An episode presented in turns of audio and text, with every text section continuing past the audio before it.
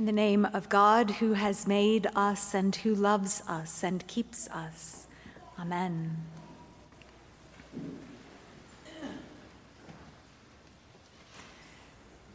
Nicodemus knew. He knew the answer, maybe all the answers.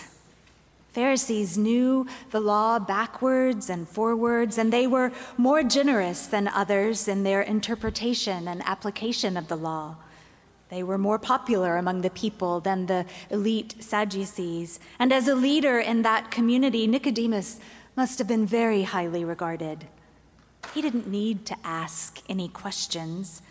And if he thought it was unusual that an uneducated itinerant preacher also seemed to know something, he approaches Jesus with an answer, not a question.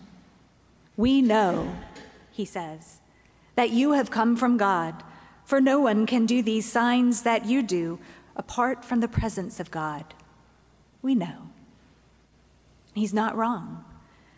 It's still early in the Gospel of John, but already Jesus has gathered disciples and followers, turned water into wine, driven the money changers from the temple, and claimed that if that temple, the place they all knew where God was present on earth, if that temple was destroyed, he claimed to be able to raise it in three days. Nicodemus knows and he's either more confident or more curious than the rest because he comes to Jesus alone. Nicodemus knows that Jesus has come from God. What he doesn't know is just how in the dark he still is, how much he doesn't know, how much he can't know, but can only believe.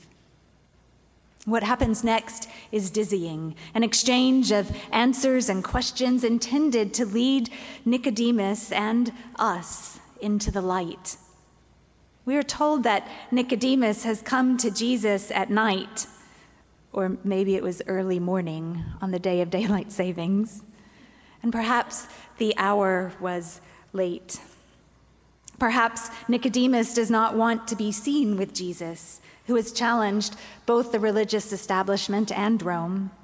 In John's gospel, though, replete with metaphors and misunderstandings, to do something at night, to be in darkness, is to not know that Jesus has not just come from God, but is God.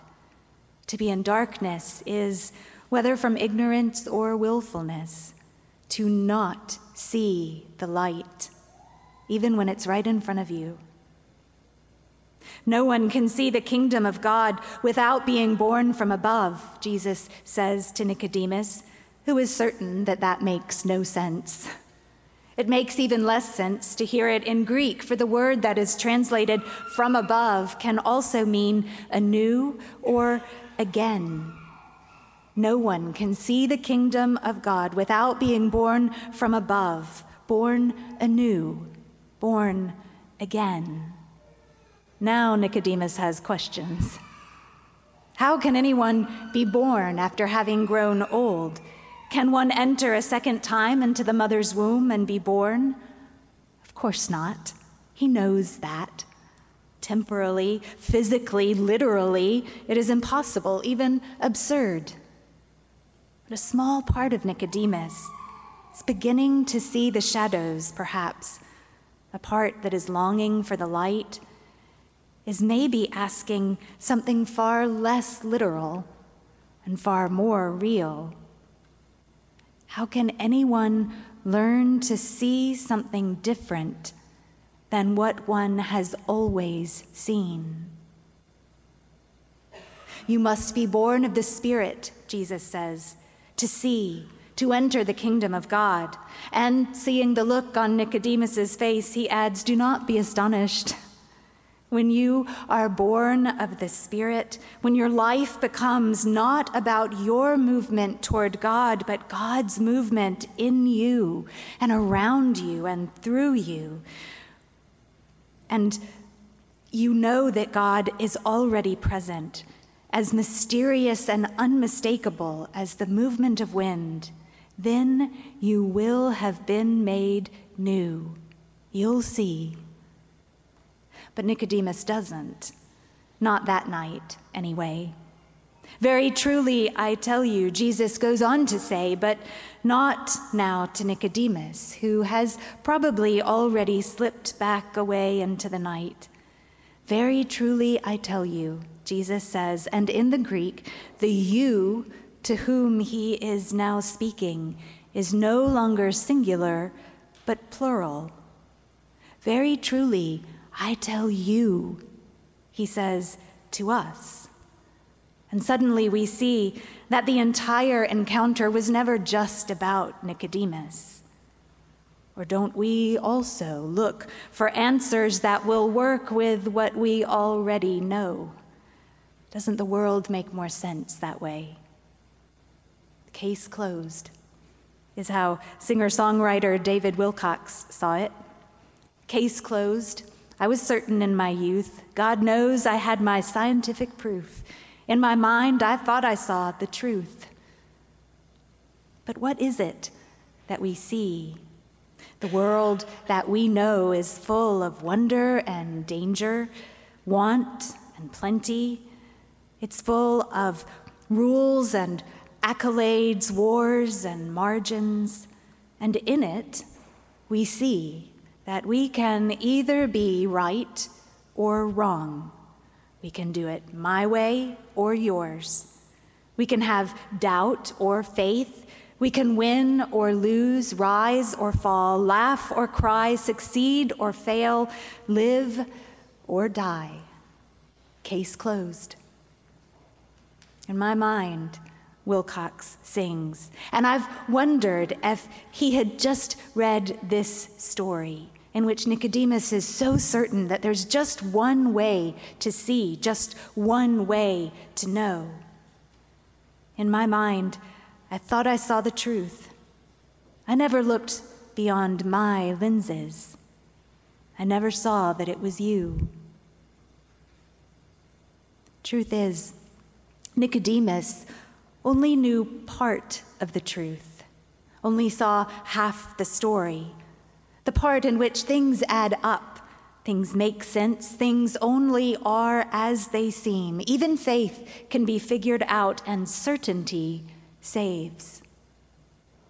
We know, he said to Jesus, you have come from God, and you cannot do these signs apart from God. He's not wrong, no question.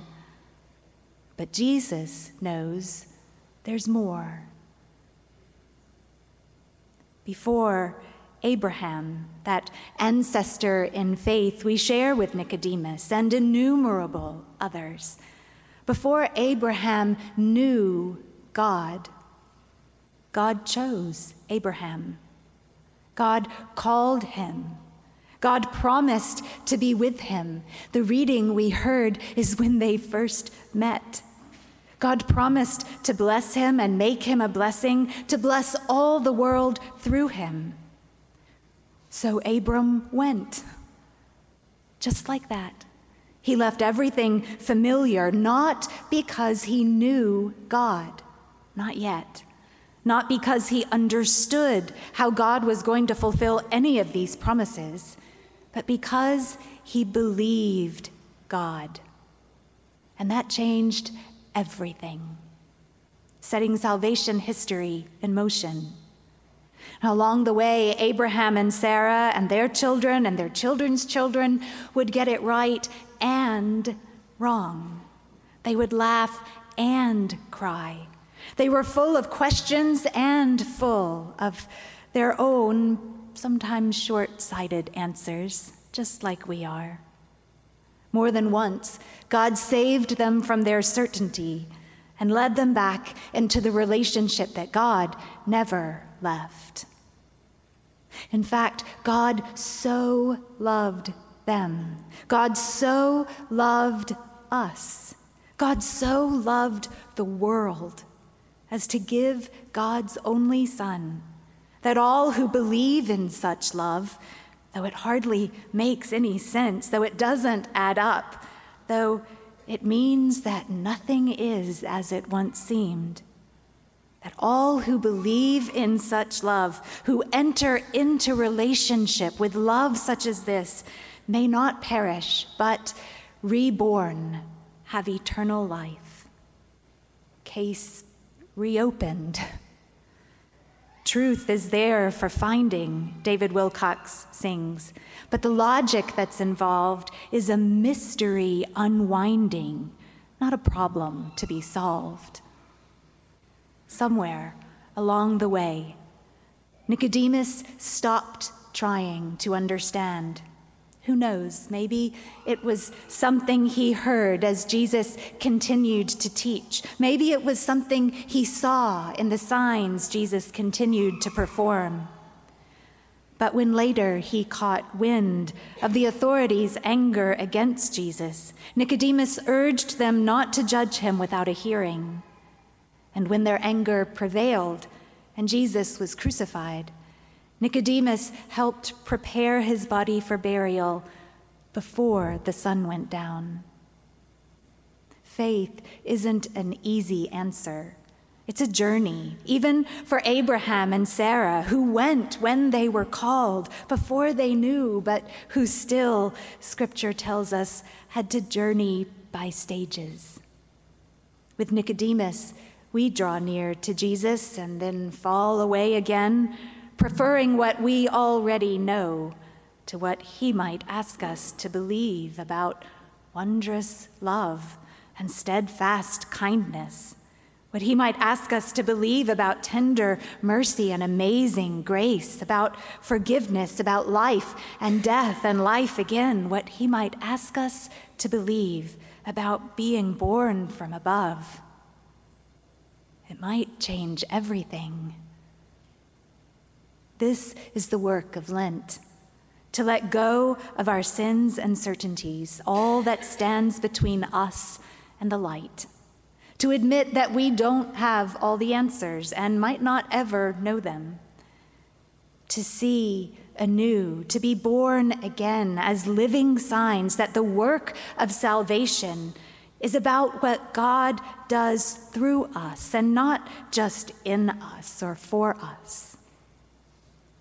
It is to see the kingdom of God in our midst where we can love as we have been so loved, and to leave what is familiar and safe and go where God leads. And so the song that Wilcox sings becomes something of a Lenten prayer. My heart brings me to my knees. There's God, the forest for the trees. Move me, like the wind will stir the leaves. I give way to the mystery, like the branches in the breeze. And I'm out of the question. I look for you, and you find me. Out of the question, in truth, you'll always be out of the question. You're closer than the air I breathe. You're out of the question and into the mystery. Amen.